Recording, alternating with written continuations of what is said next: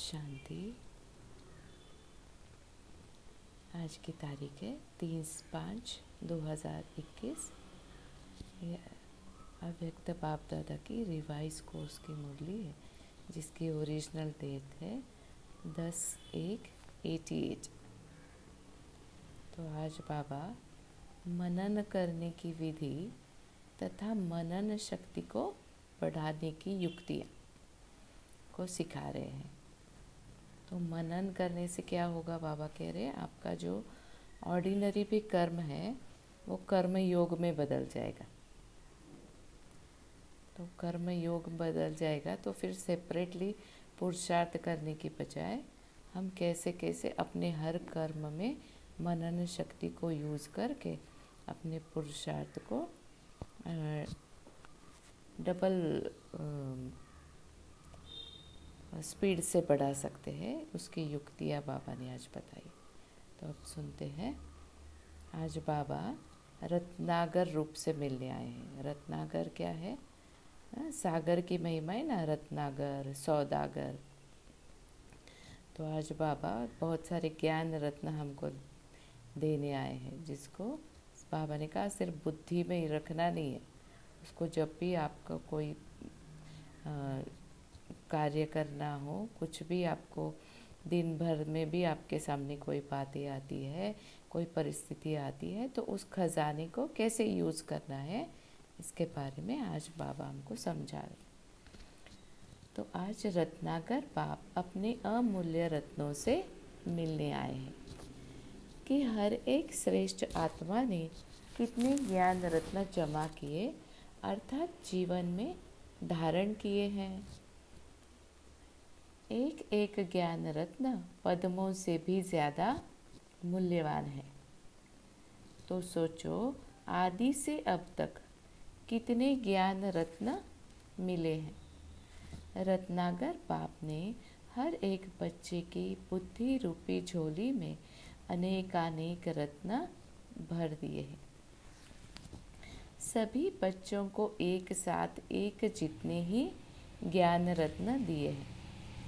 लेकिन यह ज्ञान रत्न जितना स्व प्रति व अन्य आत्माओं के प्रति कार्य में लगाते हैं, उतना यह रत्न बढ़ते जाते हैं। बाप दादा देख रहे हैं, बाप ने तो सबको समान दिए। लेकिन कोई बच्चों ने रत्नों को बढ़ाया है और कोई ने रत्नों को बढ़ाया नहीं। कोई भरपूर है, कोई अखूट माला माल है, कोई समय प्रमाण कार्य में लगा रहे हैं, कोई सदा कार्य में लगाकर एक का पदम गुणा बढ़ा रहे हैं। कोई जितना कार्य में लगाना चाहिए, उतना लगा नहीं सकते। इसलिए रत्नों की वैल्यू को जितना समझना चाहिए, उतना समझ नहीं रहे। बाबा पाँच हज़ार वर्ष में एक बार आते। हमारी बुद्धि का ताला खोलते हैं। हमको आत्मिक, आत्मा का परिचय देते हैं। वो परिचय के बाद क्या करते हैं? आप आत्मिक स्थिति में रहकर आपके बाहर जो भी परिस्थिति आपको डे टू डे लाइफ में आती है, उसको कैसे फेस करना है? तो उन रत्नों को, जो ज्ञान देते हैं, उस, उन रत्नों को यूज़ करके आप कितनी भी बड़ी परिस्थिति में उस, उससे पार हो सकते हैं, ये बाबा ने हमको समझाया। हाँ तो हम तो भक्ति मार्ग में भगवान से क्या मांगते आए थे कि हमको शक्ति दो, हमको ये दो। फिर हमने क्या किया? अपनी तमो प्रधान बुद्धि के आधार पर हम स्थूल में भी बाबा से मांग, मांगने लगे भगवान से कि हमको ये दे दो, हमारा ये कार्य कर दो, हमारा वो कार्य कर दो। तो बाबा ने कहा कि मैं ने जब तुमको इतनी पावरफुल इंस्ट्रूमेंट दे के भेजा है, अपनी बुद्धि दे के भेजी है, उस बुद्धि को यूज़ करो, है ना? बुद्धि निर्णय करती है, विवेक से काम लेती है, उसको यूज़ करेंगे तो आप लाइफ में सक्सेसफुल बनेंगे ना? अब जो ज्ञान रत्न मिले हैं, उनको आपने जैसे जस्ट लॉकर में रख दिया है और आप बाहर से कह रहे कि मेरे पास ये नहीं है, वो नहीं है तो मतलब क्या है कि आप अपने खजाने को भूल गए हैं और आप उसको तो लेके यूज़ करने की बजाय क्या कर रहे हैं? बाहर ही उसको ढूंढते फिर रहे। तो ऐसी अब हमारी कंडीशन हो गई है। तो इसलिए बाबा आज फिर से याद दिला रहे कि अपनी बुद्धि में उस ज्ञान को भर के या उसको यूज़ करके हम कैसे किसी भी सिचुएशन से बाहर निकल सकते हैं? तो बाबा ने देखा, कई तरह के बच्चे हैं। कोई ने रत्नों को बढ़ाया है, कोई ने नहीं बढ़ाया है, कोई ने सिर्फ़ लेके रख दिया है। हाँ किसी के पास इतना है, इतना ज्ञान रत्नों को अपने में भरा है कि वो उनके सामने कोई परिस्थिति आने के पहले ही वो उससे पार हो जाते। हाँ तो बाबा कह रहे हैं कि कोई भरपूर है, कोई अखूट माला माल है। कोई समय प्रमाण कार्य में लगा रहे हैं कोई सदा कार्य में लगाकर एक का पदम गुना बढ़ा रहे। हैं कोई जितना कार्य में लगाना चाहिए, उतना लगा नहीं सकते। इसलिए रत्नों की वैल्यू को जितना समझना चाहिए, उतना समझ नहीं रहे हैं। जितना मिला है, वह बुद्धि में धारण तो किया। लेकिन कार्य में लाने से जो सुख खुशी, शक्ति, शांति और निर्विघ्न स्थिति की प्राप्ति की अनुभूति होनी चाहिए, वह नहीं कर पाते हैं। क्योंकि है सब कुछ अपने अंदर, लेकिन खोज कहाँ रहे हैं? सारा बाहरी दुनिया में ही खोज रहे हाँ। तो मनन शक्ति का अर्थ आज बाबा ने कहा कि मन क्या मन क्या, मनन शक्ति का मीनिंग क्या है? मन प्लस आनंद। तो आनंद क्या है? आनंद यानी मुख। हाँ जैसे हम कहते गज आनंद। तो गजानन क्या है? जिसका मुख गज की तरह, माना हाथी की तरह है। तो मनन का अर्थ क्या है? हमारा जो मन है, उसको अपने अंदर में लेके जाना है। अंतर्मुखी भी कहते हैं बाबा कई बार इसको। तो जब हमारी दृष्टि अपने मन में अंदर की तरफ़ जाएगी तो हमको अपनी जो भी प्रॉब्लम्स है या जो भी हमको डे टू डे लाइफ में आती है परिस्थितियाँ, उसका निवारण अंदर जाने से मिलेगा। बाहर ही ढूँढने से नहीं मिलेगा। है ना? बाहर तो बहुत सारी चीज़ें फैली हुई है तो वो अलग अलग दिशा में आपको लेके जाती है। लेकिन आपको सॉल्यूशन आपके अंदर से ही मिलेगा। तो बाबा कहते हैं कि ये सब सुख, खुशी, शक्ति, शांति और निर्विघ्न स्थिति के प्राप्ति की अनुभूति क्यों नहीं होती है? या क्यों नहीं कर पाते हो? क्योंकि आपका मन अंतर में स्थित नहीं है।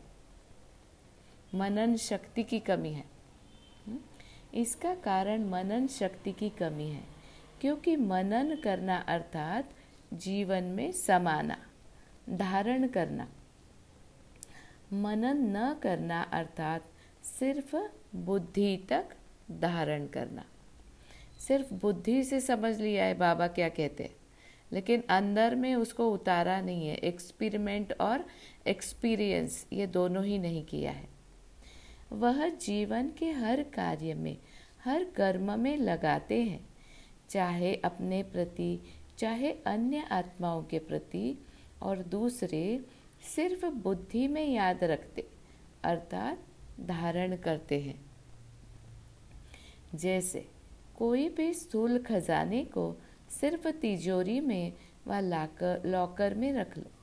और समय प्रमाण व सदा काम में नहीं लगाओ तो वह खुशी की प्राप्ति नहीं होती है। सिर्फ़ दिल का दिलासा रहता है कि हमारे पास है। न बढ़ेगा, न अनुभूति होगी। हम्म?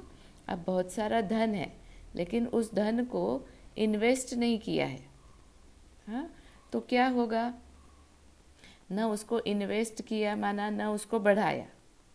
और न उसको, अगर आपके पास बहुत सारे गहने हैं ज्वेलरी है, कोई ओकेजन है, आपने उसको पहना ही नहीं डर के मारे। हाँ तो क्या किया? उसका अनुभव नहीं लिया कि हाँ ये पहनने के, पहनने से मुझे अच्छा लगता है, मुझे खुशी होती है। बस ये कर दिया कि उसको अंदर में रख दिया और अंदर दिल को महसूस था, कराते रहे कि मेरे पास बहुत है, मेरे पास बहुत है? कई बार कोई सिचुएशन आती है तो उस वक्त भी अगर आप उस धन को यूज़ नहीं करते हैं तो क्या करते हैं? बाहर ही दुनिया में भटकते रहते आपको ये याद ही नहीं है कि हमारे पास इतना कुछ अंदर पड़ा है, उसको कुछ यूज़ कर ले हाँ उसको निकाल के हाँ कोई परिस्थिति आई है, कोई नुकसान हुआ है, कोई बड़ा कुछ हुआ है हाँ तो औरों, और कहीं से मदद मांगने की बजाय हमारे पास जो है उसी को यूज़ कर लेना तो बाबा कहते हैं कि सिर्फ़ दिल का दिलासा रहता है कि हमारे पास है? हम्म? क्योंकि भूल गए, हमारे पास अंदर में रख के हम हाँ हम उसको यूज़ कर सकते हैं। उसको करने के बजाय क्या करते हैं? अंदर में रख के भूल जाते ऐसे ज्ञान रत्न अगर सिर्फ़ बुद्धि में धारण किया, याद रखा, मुख से वर्णन किया पॉइंट बहुत अच्छी है। तो थोड़े समय के लिए अच्छी पॉइंट का अच्छा नशा रहता है। लेकिन जीवन में हर कर्म में उन ज्ञान रत्नों को लाना है, क्योंकि ज्ञान रत्न भी है, ज्ञान रोशनी भी है, ज्ञान शक्ति भी है। इसलिए अगर इसी विधि से कर्म में नहीं लाया तो बढ़ता नहीं है, वह अनुभूति नहीं होती है। ज्ञान पढ़ाई भी है, ज्ञान लड़ाई के श्रेष्ठ शस्त्र भी है।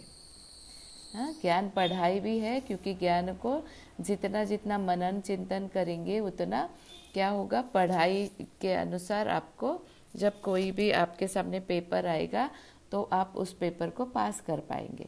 फिर कोई ना कोई बात आ जाती है, किसी आत्मा से कुछ पेपर आ गया है हाँ कोई सिचुएशन हमारे सामने आ गई है। तो उस वक्त ज्ञान को यूज़ करने से क्या होगा? वो जैसे हमारे लिए ढाल या तलवार का काम करेगी। लड़ाई के शेष, शस्त्र भी है। ये है ज्ञान का मूल्य। तो बाबा कहते इस ज्ञान की वैल्यू को समझो। और इसको यूज़ करने का बेस्ट टाइम कौन सा है? यही टाइम है। अभी ये जो अंतिम समय का टाइम है, यही टाइम है। है ना? और सतयुग त्रेता में तो हमको इसकी प्रारब्ध है, इसकी आवश्यकता नहीं पड़ने वाली है वहाँ पर।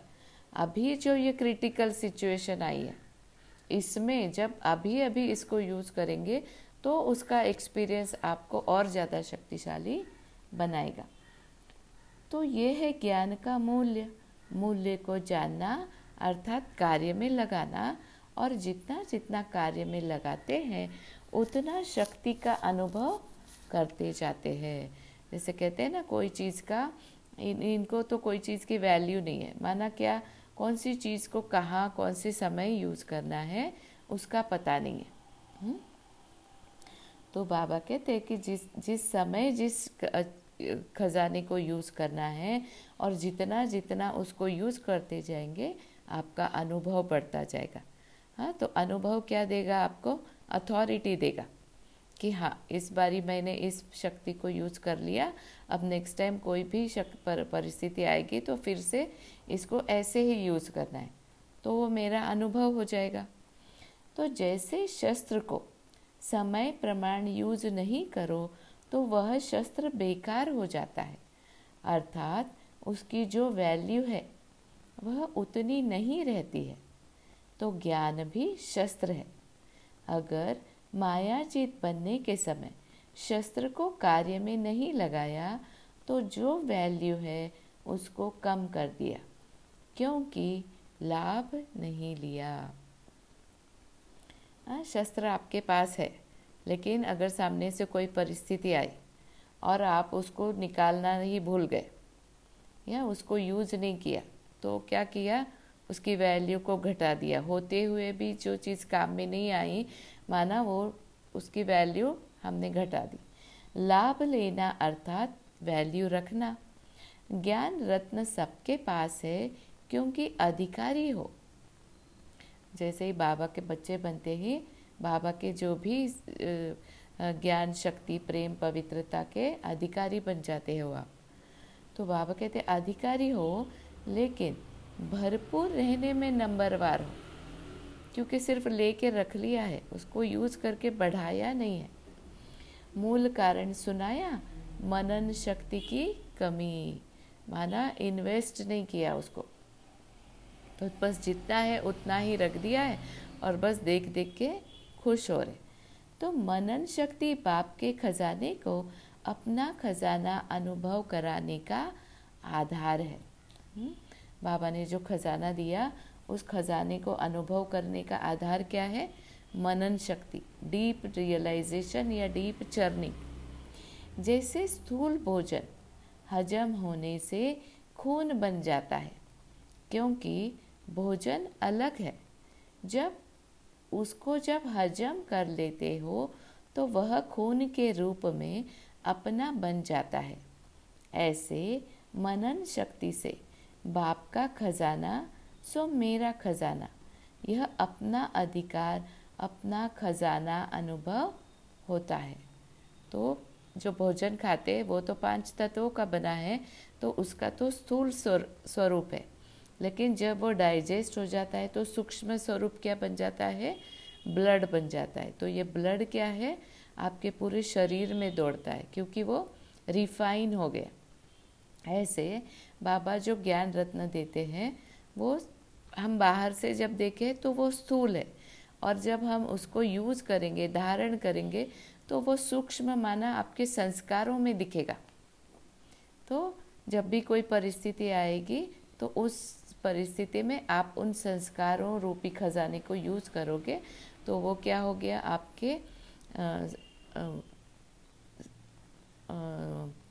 पर्सनैलिटी का हिस्सा बन गया। हम्म, ये है ना? बहुत अच्छी पर्सनैलिटी शांत पर्सनैलिटी है है ना? तो ये क्या हो गया? आपकी आइडेंटिटी भी दे रहा है फिर आपके पर्सनैलिटी के साथ जुड़कर। तो बाबा ये समझा रहे हैं कि ऐसे मनन शक्ति से बाप का खजाना, सो मेरा खजाना, ये अपना अधिकार, अपना खजाना अनुभव होता है। बाप दादा पहले भी सुनाते रहे हैं, अपनी घोट तो नशा चढ़े हम्म?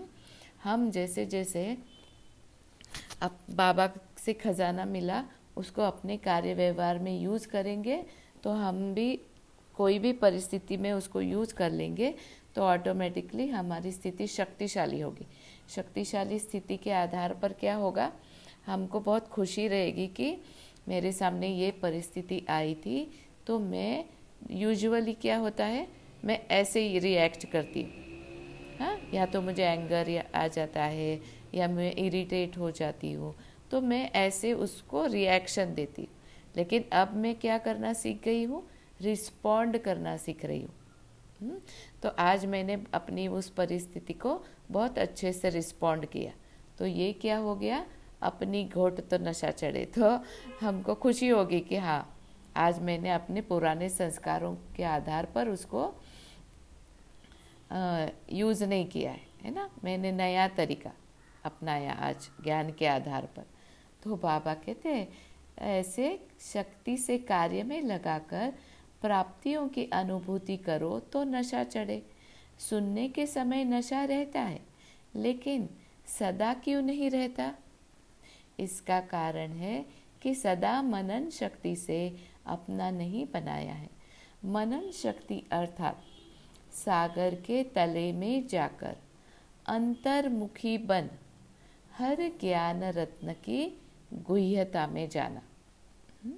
सिर्फ़ रिपीट नहीं करना है, लेकिन हर एक पॉइंट का राज क्या है और हर पॉइंट को किस समय, किस विधि से कार्य में लगाना है और हर पॉइंट को अन्य आत्माओं के प्रति सेवा में किस विधि से कार्य में लगाना है यह चारों ही बातें हर एक पॉइंट को सुनकर मनन करो। हम्म? किस समय, किस विधि और किस कार्य में? हाँ? और सेवा में। हाँ तो सेवा ज़रूरी नहीं अभी हम सेंटर पर जा रही सेवा करें। घर में रहते हुए भी हम अन्य आत्माओं के प्रति जो कार्य कर रहे हैं, वो भी एक सेवा है ना? तो वहाँ पर भी हमको बहुत सारे चैलेंजेस आते हैं। तो ये चारों ही पॉइंट्स को मनन करना है कि कैसे यूज़ करना है हुँ? साथ साथ मनन करते प्रैक्टिकल में उस राज के रस में चले जाओ हुँ? नशे की अनुभूति में आओ, माया के भिन्न भिन्न विघ्नों के समय व प्रकृति के भिन्न भिन्न परिस्थितियों के समय काम में लगाकर देखो कि जो मैंने मनन किया, इस परिस्थिति के प्रमाण व विघ्न के प्रमाण यह ज्ञान रत्न मायाजीत बना सकते व बनाने वाला है। वह प्रैक्टिकल हुआ, अर्थात मायाजीत बने। तो बाबा कहते हैं कि जितना जितना यूज़ करेंगे, उतना उतना आपको क्या होगा? उसका नशा चढ़ेगा। नशा चढ़े चढ़ेगा तो फिर ऑटोमेटिकली आपकी चेकिंग की पॉइंट भी आ जाएगी कि हाँ इस ज्ञान रत्न को मैंने ऐसे ऐसे मनन चिंतन किया, उसके गहराई में गई तो अब मुझे ये समझ में आया कि इस परिस्थिति के समय मुझे कौन सा पॉइंट याद करना है हम्म? जैसे शक्तियाँ हैं हमारे पास, अष्ट शक्तियाँ अगर हमने समाने की शक्ति की बजाय सामना करने की शक्ति को यूज़ किया तो एक्यूरेट समय पर ज्ञान की पॉइंट को यूज़ नहीं किया हुँ? हम्म? तो क्या हुआ माया जीत बने क्या पूछ रहे बाबा हाँ? या और अपने, हमने अपने ऊपर और कोई विघ्न को इनवाइट कर लिया। तो ऐसे कौन सी शक्ति, कौन सा पॉइंट कौन सी विधि से कहाँ यूज़ करना है, ये भी समझ, समझना है बाबा कह रहे इसीलिए मनन करना बहुत आवश्यक है। बस सोचा था मायाजीत बनेंगे, लेकिन मेहनत करनी पड़ी, वह समय व्यर्थ गया। है ना? राइट टाइम पे राइट पॉइंट को का याद आना, यही बाबा कहते कि तीव्र पुरुषार्थ है। हम्म? तो अब बाबा कह रहे कि देखो, कि मेहनत करनी पड़ी, वह समय व्यर्थ गया। इससे सिद्ध है कि विधि यथार्थ नहीं थी, तब सिद्धि नहीं मिली। एक्यूरेटली हम्म? जो शक्ति को यूज़ करना चाहिए था, उसको यूज़ नहीं कर, किया मतलब क्या? कि विधि एक्यूरेट नहीं थी, इसलिए सिद्धि नहीं मिली। यूज़ करने का तरीका भी चाहिए अभ्यास चाहिए। हुँ? तो एक बार जब तरीका आ गया तो क्या होगा? उसका अभ्यास हो जाएगा। जब तक तरीका नहीं मिलता है तो अभ्यास कैसे करना है इस पर ही कन्फ्यूज़न हो जाता है। जैसे साइंस वाले भी बहुत पावरफुल बॉम्ब्स शक्तिशाली गोले ले जाते हैं। हम्म, युद्ध करने जाते हैं तो। तो समझते हैं बस अब इससे तो जीत लेंगे। लेकिन यूज़ करने वाले को यूज़ करने का ढंग नहीं आता। तो पावरफुल बॉम्ब होते भी यहाँ वहाँ ऐसे स्थान पर जाकर गिरता जो व्यर्थ चला जाता। कारण क्या हुआ?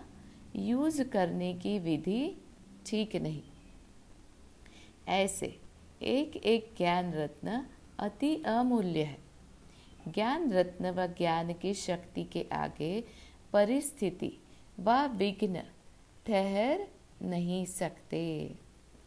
ज्ञान रत्न व ज्ञान की शक्ति के आगे परिस्थिति व विघ्न ठहर नहीं सकते। हम्म? तो बाबा कहते जितना जितना जो ज्ञान आपके पास है, उसको यूज़ करेंगे तो आपके आगे कोई भी परिस्थिति या विघ्न ठहर नहीं सकते। अब बुद्धि में ज्ञान है लेकिन परिस्थिति के वक्त अगर यूज़ याद नहीं आता है या यूज़ नहीं करते हैं तो क्या होता है? बाबा कह रहे लेकिन अगर विजय नहीं होती है तो विधि सम, तो समझो यूज़ करने की विधि नहीं आती है। माना बार बार परिस्थिति आ रही बार बार आप हम्म, आपकी पराजय हो रही है। मतलब क्या है कि आपको विधि नहीं आ रही है उस परिस्थिति से बाहर निकलने की। है ना? हाथ पैर बहुत मार रहे लेकिन अगर आपको स्विमिंग नहीं आती है तो आप बाहर कैसे निकलेंगे? तो पानी में कूदने से पहले कैसे स्विमिंग करना है, वो भी तो सीखना पड़ेगा ना। तो किसी भी परिस्थिति परिस्थिति बाहर है। हाँ लेकिन मन की स्थिति हमारी अगर शक्तिशाली है तो उस परिस्थिति से ऑटोमेटिकली बाहर निकलने का रास्ता आपको मिल जाता है। लेकिन अगर हलचल बहुत है मन में कॉन्फ्लिक्ट है, दुविधा है, बहुत सारे सॉल्यूशन लेके बैठे। हैं तो एक्यूरेटली कौन सी परिस्थिति में कौन सा सॉल्यूशन यूज़ करना है, वो आएगा ही नहीं।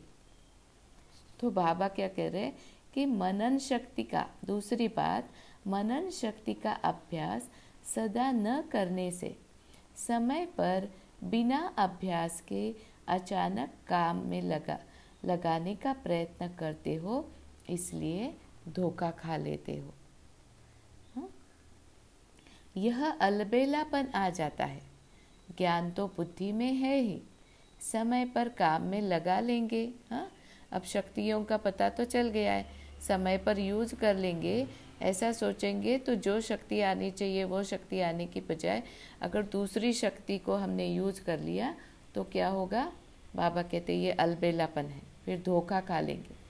लेकिन सदा का अभ्यास, बहुत काल का अभ्यास चाहिए।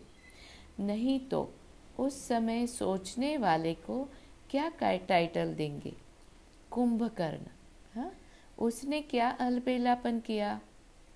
यही सोचा ना कि आने दो, आएँगे तो जीत लेंगे।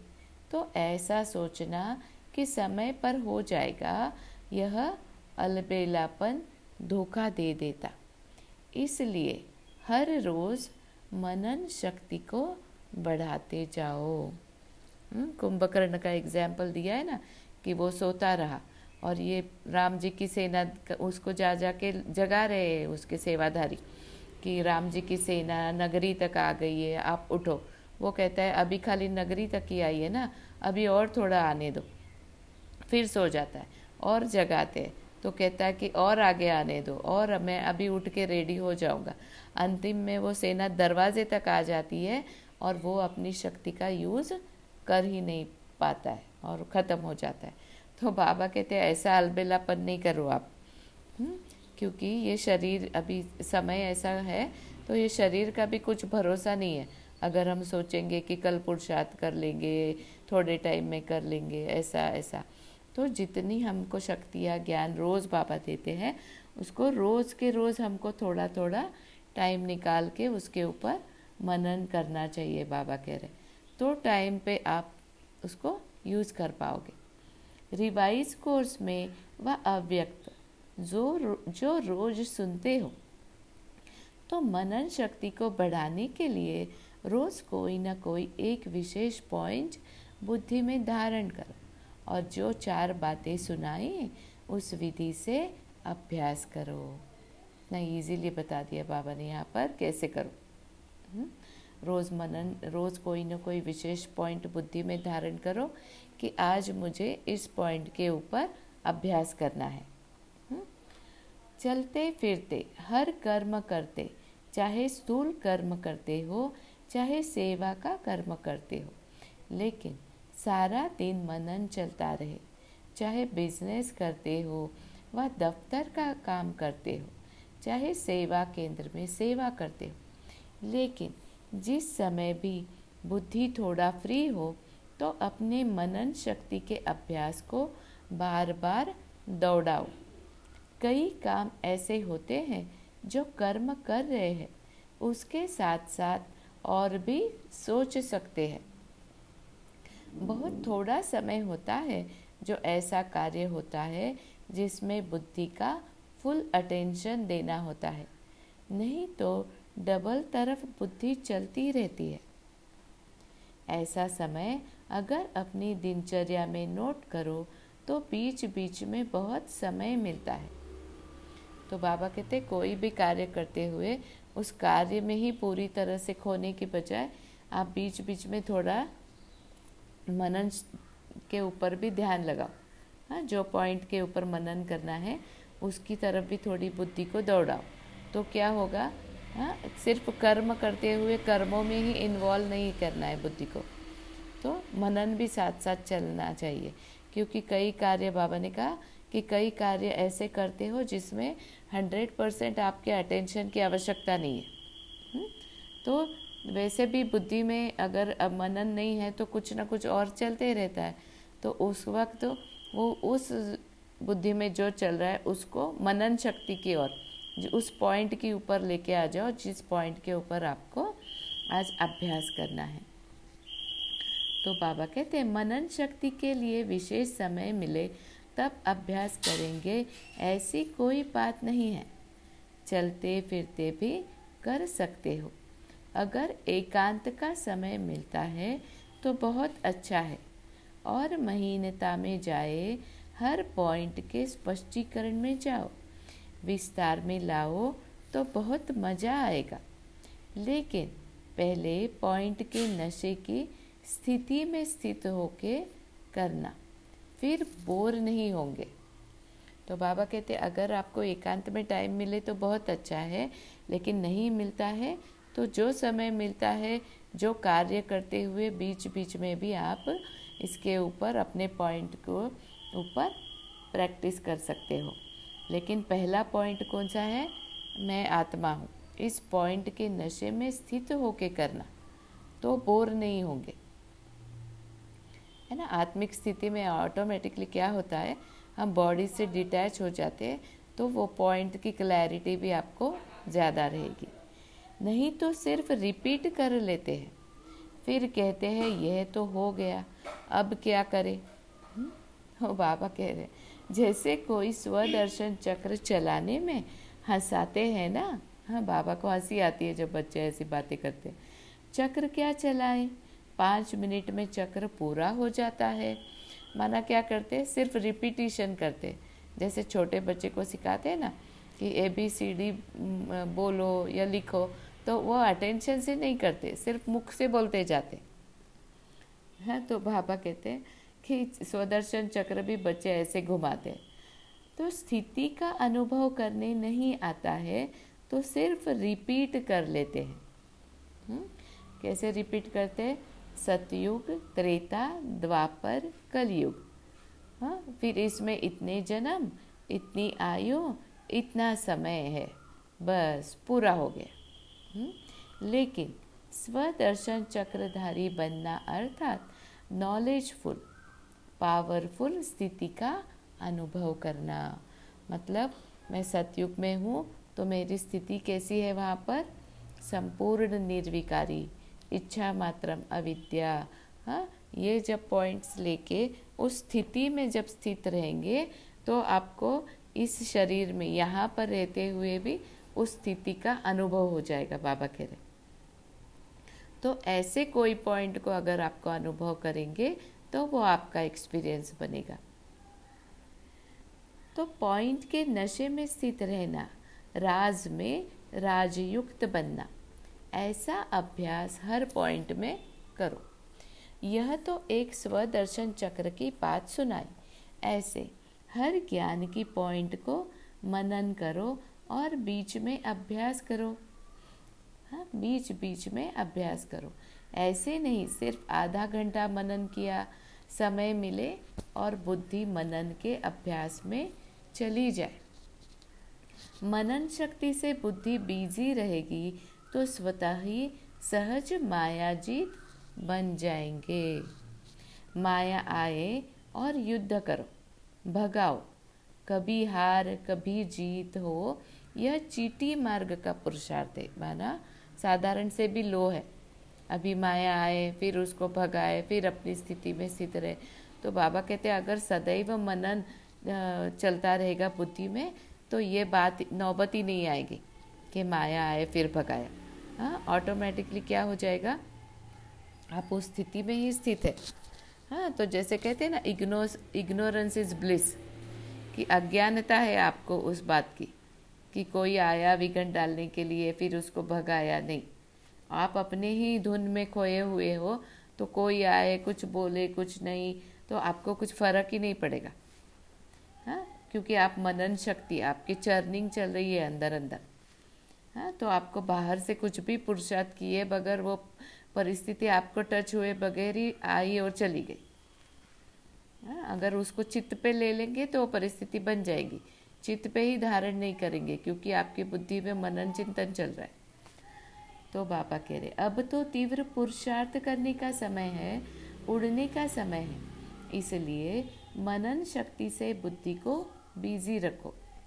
इसी मनन शक्ति से याद की शक्ति में मगन रहना, यह अनुभव सहज हो जाएगा। मनन मायाजीत और व्यर्थ संकल्पों से भी मुक्त कर देता है। जहाँ व्यर्थ नहीं, विघ्न नहीं। तो समर्थ स्थिति व लगन में मगन रहने की स्थिति स्वतः ही हो जाती है। माना बाबा का ज्ञान बुद्धि में है, माना बाबा बुद्धि में है तो बाबा को सेपरेटली योग लगाना है, बैठना है, ये सब जो स्थूल बातें हम सोचते हैं, उसकी आवश्यकता ही नहीं है। मनन चिंतन चल रहा है, क्योंकि ज्ञान देने वाला कौन है? ज्ञान का सागर। तो ज्ञान बुद्धि में चल रहा है माना ज्ञान का सागर भी बुद्धि में चल ही रहा है। तो यही आपका बेस्ट पुरुषार्थ हो जाएगा बाबा कहते कई सोचते हैं, बीज रूप स्थिति या शक्तिशाली याद की स्थिति कम रहती है या बहुत अटेंशन देने के बाद अनुभव होता है। इसका कारण अगली बार भी सुनाया कि लीकेज है। बुद्धि की शक्ति व्यर्थ के तरफ़ बढ़ जाती है। पिछली बार ही सुना है ना बाबा ने कि लीकेज बहुत है आपके बुद्धि में, इसीलिए आपको वो पॉइंट में टिकना नहीं आता। बुद्धि की शक्ति व्यर्थ के तरफ़ बढ़ जाती है। कभी व्यर्थ संकल्प चलेंगे, कभी साधारण संकल्प चलेंगे। जो काम कर रहे हैं, उसी के संकल्प में बुद्धि का बिज़ी रहना। इसको कहते हैं साधारण संकल्प हाँ? जो डे टू डे कार्य है, उसी में अगर आपका बुद्धि चल रहा है तो मतलब साधारण संकल्प है। याद की शक्ति या मनन शक्ति जो होनी चाहिए, वह नहीं होती। और अपने को खुश कर लेते कि आज कोई पाप कर्म नहीं हुआ, व्यर्थ नहीं चला, किसको दुख नहीं दिया। हाँ माना बुद्धि में और किसी की याद नहीं आई। हाँ जो कार्य कर रहे थे माइंडफुलनेस से हंड्रेड परसेंट उस कार्य को तो फिनिश कर दिया। लेकिन बाबा क्या कह रहे हैं कि स्थिति शक्तिशाली रही क्या? हाँ बाबा की याद रही क्या बुद्धि में? चर्निंग किया नहीं तो वो क्या माइंडफुलनेस में ही लगे रहे? माइंडफुलनेस के साथ साथ मनन शक्ति भी है तो क्या हो जाएगा? कर्म योग हो जाएगा। अगर वह नहीं रही तो इसको कहेंगे साधारण संकल्प। कर्म किया, लेकिन कर्म और योग साथ साथ नहीं रहा। कर्म करता बने, लेकिन कर्म योगी नहीं बने।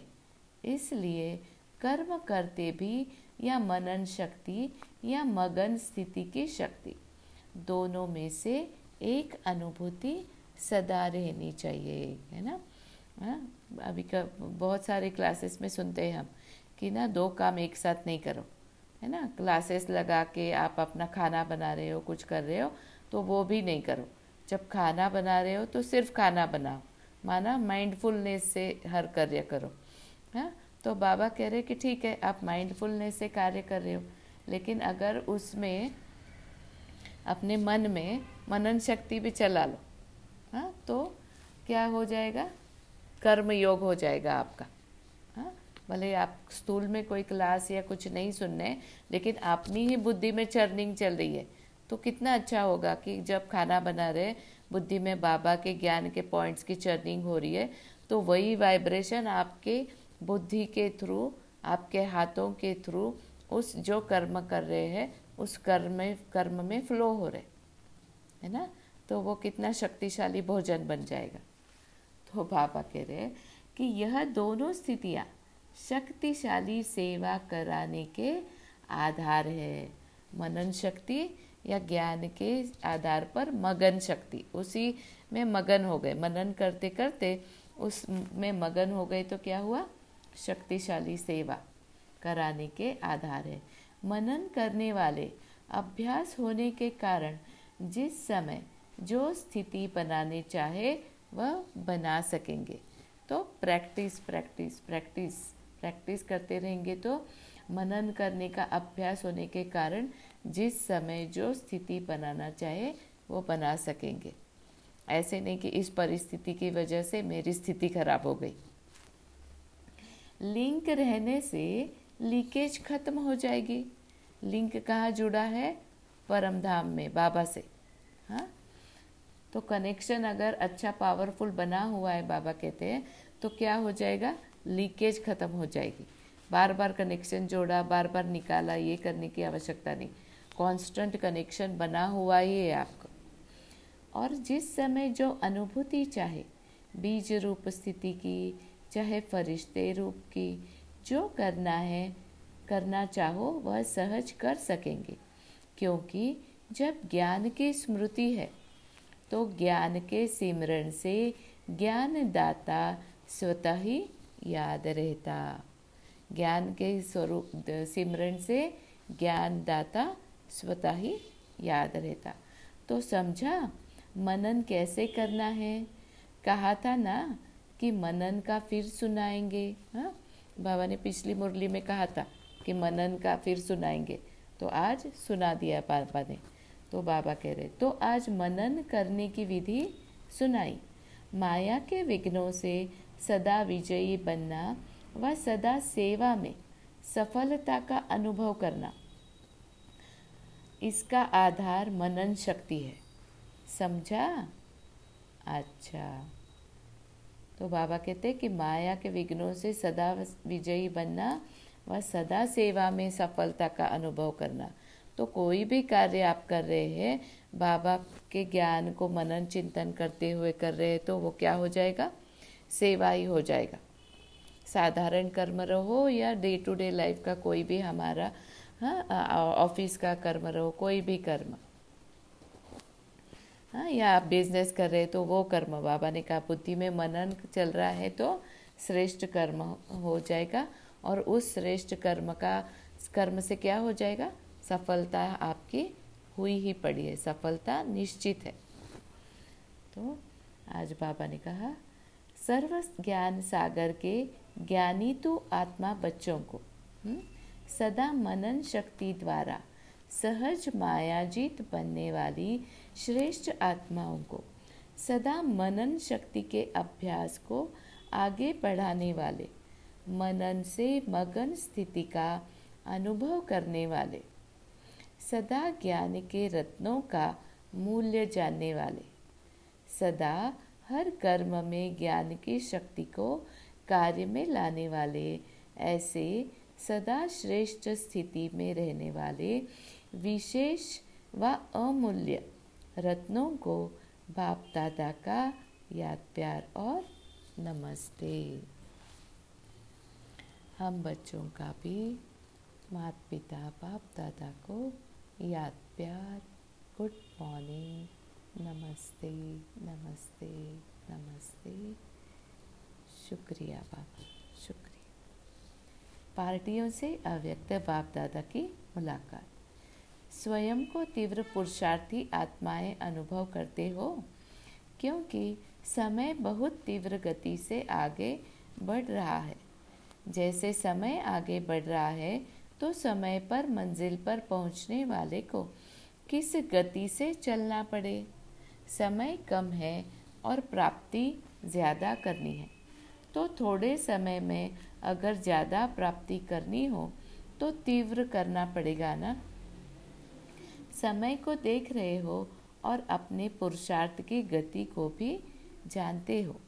तो समय अगर तेज़ है और अपनी गति तेज नहीं है तो समय अर्थात रचना आप रचता से भी तेज हुई रचता से रचना तेज चली जाए तो उसे अच्छी बात कहेंगे रचना से रचता आगे होना चाहिए? हम्म? बाबा कह रहे, समय आपकी रचना है तो उससे आपको आगे होना चाहिए? हम्म? तो अभी तीव्र पुरुषार्थ करना है तो आपको कितना तीव्र करना चाहिए? क्योंकि समय बहुत तेज़ी से आगे बढ़ रहा है। तो ये जैसे पहले के ज़माने में कैसे होता था? एक गाँव से दूसरी जगह पहुँचने के लिए बैलगाड़ी में जाते थे। फिर थोड़ा और समय का वैल्यू हुआ तो घोड़ा गाड़ी हुई।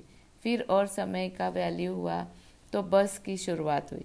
फिर और समय की वैल्यू हुई तो ट्रेन आई। फिर बाबा ने, अब अब बाबा आने के बाद क्या हुआ? हाँ एरोप्लेन की शुरुआत हुई ना? तो बाबा कहते कि देखो, कितना फास्ट समय जा रहा है तो अब इतना फास्ट एरोप्लेन की गति से यहाँ से वहाँ, एक देश से दूसरे देश में पहले कितना टाइम लगता था? हाँ जहाज़ों से जाते थे। तो अब एरोप्लेन से कितना आसानी से पहुँच जाते हैं। वैसे, अभी हम भी समय के अनुसार हमको पहुँचना है। तो अब हमको ये घोड़े गाड़ी वाला पुरुषार्थ नहीं चलेगा। हाँ एरोप्लेन वाला ही पुरुषार्थ करना पड़ेगा। तो अब आज बाबा अच्छे से समझा रहे कि सदा तीव्र पुरुषार्थी आत्माएँ बन आगे बढ़ने का समय है। अगर आगे बढ़ते, कोई भी साइड सीन को देख रुकते हो तो रुकने वाले ठीक समय पर पहुँच नहीं सकेंगे। कोई भी माया की आकर्षण साइड सीन है। साइड सीन पर रुकने वाला मंजिल पर कैसे पहुंचेगा? हम्म? अब कहीं जाना है हमको और हम कार लेके जा रहे हैं और बीच में बहुत अच्छी सीन सीनरी दिख गई है। तो अगर हमको सुबह निकले, शाम को पहुँचने का हमारा इतने पाँच बजे तक पहुँचना है या कुछ हमारा टाइम है कि वहाँ तक हमको पहुँचना है। और हम बीच में रुक के बहुत अच्छी साइट सीन है, उसको ही देखने में लग। गए तो क्या हम पहुँच पाएँगे? तो वैसे बाबा कह रहे, ये जो भी बीच बीच में ये विघ्न आ रहे हैं या कोई भी बातें आ रही है, उसकी तरफ़ हमारा अटेंशन नहीं हो। हमारा अटेंशन हमको जहाँ पहुँचना है, वहाँ पर पहुँचने के ऊपर ही होना चाहिए। हमारी एम ऑब्जेक्ट क्या है, उसके ऊपर। इसलिए सदैव तीव्र पुरुषार्थी बन, आगे बढ़ते चलो। ऐसे नहीं, समय पर पहुँच ही जाएँगे। अभी तो समय पड़ा है। ऐसे सोचकर अगर धीमी गति से चलेंगे तो समय पर धोखा मिल जाएगा। बहुत काल का तीव्र पुरुषार्थ का संस्कार अंत में भी तीव्र पुरुषार्थ का अनुभव कराएगा। तो सदा तीव्र पुरुषार्थी, कभी तीव्र, कभी कमज़ोर नहीं। ऐसे नहीं थोड़ी सी बात हुई, कमज़ोर बन जाओ। इसको तीव्र पुरुषार्थी नहीं कहेंगे। तीव्र पुरुषार्थी कभी रुकते नहीं, उड़ते हैं। तो उड़ते पंछी बन, उड़ती कला का अनुभव करते चलो। एक दो को भी सहयोग दे, तीव्र पुरुषार्थी बनाते चलो। जितनी औरों की सेवा करेंगे, उतना स्वयं का उमंग, उत्साह बढ़ता रहेगा। तो कोई बात आई, फिर उसमें फंसे, फिर ऊपर, फिर उठे, फिर तीव्र पुरुषार्थ किया। हाँ ऐसा नहीं। बाबा कह रहे, अभी कॉन्स्टेंटली इमीडिएटली बातें तो आएँगी, लेकिन बातों के ऊपर अटेंशन देने की बजाय स्थिति के ओर अटेंशन दो। क्योंकि क्या है? स्थिति ही हमारा एम ऑब्जेक्ट है। हाँ नहीं तो क्या होगा? समय पर नहीं, स्थिति पावरफुल नहीं है तो समय पर धोखा खा लेंगे, बाबा कह रहे। तो इसलिए बहुत काल का अभ्यास। हमारा अभ्यास क्या है?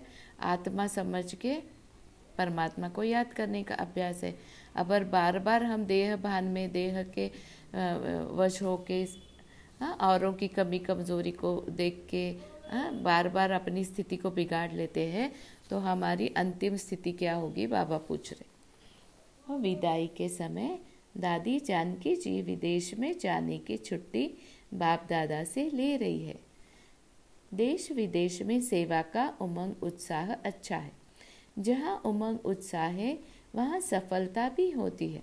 सदा यह अटेंशन रखना है कि पहले अपना उमंग उत्साह हो। संगठन की शक्ति हो। स्नेह की शक्ति, सहयोग की शक्ति हो तो सफलता उसी अनुसार होती है। यह है धरनी। माना हमारी स्थिति हमारी धरनी है। हमारी स्थिति में उमंग, उत्साह है तो ऑटोमेटिकली क्या हो जाएगा? संगठन में भी उमंग, उत्साह फैल जाएगा। जैसे धरनी ठीक होती है तो फल भी ऐसा ही निकलता है। और अगर टेम्प्ररी धरनी को ठीक करके बीज डाल दो तो फल भी थोड़े समय के लिए मिलेगा। सदा काल के लिए फल नहीं मिलेगा। तो सफलता के फल के पहले सदा धरनी को चेक करो। हम्म, कि मेरे मन की स्थिति कैसी है उस अनुसार मेरे आसपास वालों के भी मन की स्थिति होनी चाहिए जिससे संगठन अच्छा होगा। संगठन अच्छा होगा तो जब हम सेवा करेंगे तो उस जो भी सेवा करते हैं उस सेवा में सफलता हुई ही पड़ी है बाबा कहते जैसे। हम्म, तो हर चीज़ पहले अपने पे आती है। हमारा उमंग उत्साह, हमारी स्थिति, ये हमारी धरनी है। बाकी जो करते हैं, उनका जमा तो हो ही जाता है। अभी भी खुशी मिलती है और भविष्य तो है ही अच्छा। अच्छा आज का वरदान है, तोड़ना, मोड़ना और जोड़ना। इन तीन शब्दों की स्मृति द्वारा सदा विजयी भव। सारी पढ़ाई और शिक्षाओं का सार यह तीन शब्द है। तोड़ना, मोड़ना और जोड़ना। पहला नंबर है, कर्म बंधन तोड़ने हैं। दूसरा है, अपने स्वभाव संस्कार को मोड़ना है। तीसरा है, एक बाप से सर्व संबंध जोड़ने। यही तीन शब्द संपूर्ण विजयी बना देंगे। इसके लिए सदा यही स्मृति रहे कि जो भी इन नयनों से विनाशी चीज़ें देखते हैं, वह सब विनाश हुई पड़ी है। उन्हें देखते भी अपने नए संबंध नई सृष्टि को देखते रहो तो कभी हार हो नहीं सकती। तो बाबा ने कहा, कर्म बंधनों को तोड़ना है। अपने स्वभाव संस्कार को मोड़ना है। हुँ? हम्म? तो कर्म बंधन क्या है? जन्म जन्म के कर्म बंधन हमारे ऊपर है। बाबा की याद से उनको तोड़ना है, माना क्या?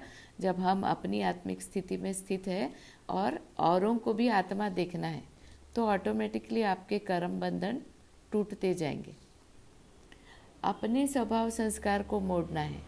हम गलती क्या करते हैं? औरों के स्वभाव संस्कारों के ऊपर उनको चेंज करने की कोशिश करते हैं, लेकिन बाबा कहते नहीं हाँ ये आयरन एज है ना, कलयुग।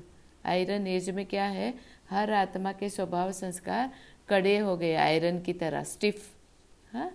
तो जब हम अपने स्वभाव संस्कारों को मोड़ना सीख जाएँगे, हमको देख के और लोग भी मुड़ जाएँगे या झुक जाएँगे। हुँ? हम्म?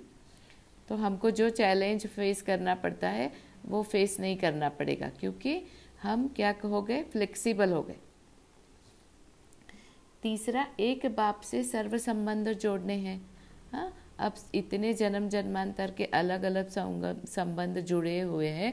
उन संबंधों को ख़त्म करने का तरीका बाबा ने बता दिया कि अपने को आत्मा समझो और औरों को भी आत्मा देखो। और फिर अब नए संबंध कहाँ जोड़ो? मुझ एक से जोड़ो। तो बहुत काल का अभ्यास क्या चाहिए हमको? एक बाबा अंत में हमें याद रहे, यही हमारा बहुत काल का अभ्यास है। तो उसकी युक्ति बाबा रोज़ अलग अलग तरह से बताते तो आज बाबा ने बताया है कि आपको क्या करना है? एक बाप से ही सारे संबंध जोड़ दो। तो कोई और आपको आपकी बुद्धि में आए ही ना। तो यही तीन शब्द संपूर्ण विजयी बना देंगे। तो फिर क्या होगा? कभी हार हो नहीं सकती। पापा ने ये पूरी गारंटी दी है जैसे कि देखते भी अपने नए संबंध, नई सृष्टि को देखते रहो तो कभी हार हो नहीं सकती। हम्म? तो सतयुग में तो यही है ना, सभी आत्मिक दृष्टि में ही स्थित है। कोई देह को देखते ही नहीं है तो उसकी प्रैक्टिस हमको अभी इसी स्वरूप में रहते हुए करना है ना, कि मैं भी आत्मा हूँ, ये भी आत्माएँ हैं। सब अपना अपना पार्ट प्ले करने के लिए यहाँ पर आए हैं। स्लोगन, योगी की निशानी है सदा क्लीन और क्लियर। योगी की निशानी है सदा क्लीन और क्लियर। ओम शांति।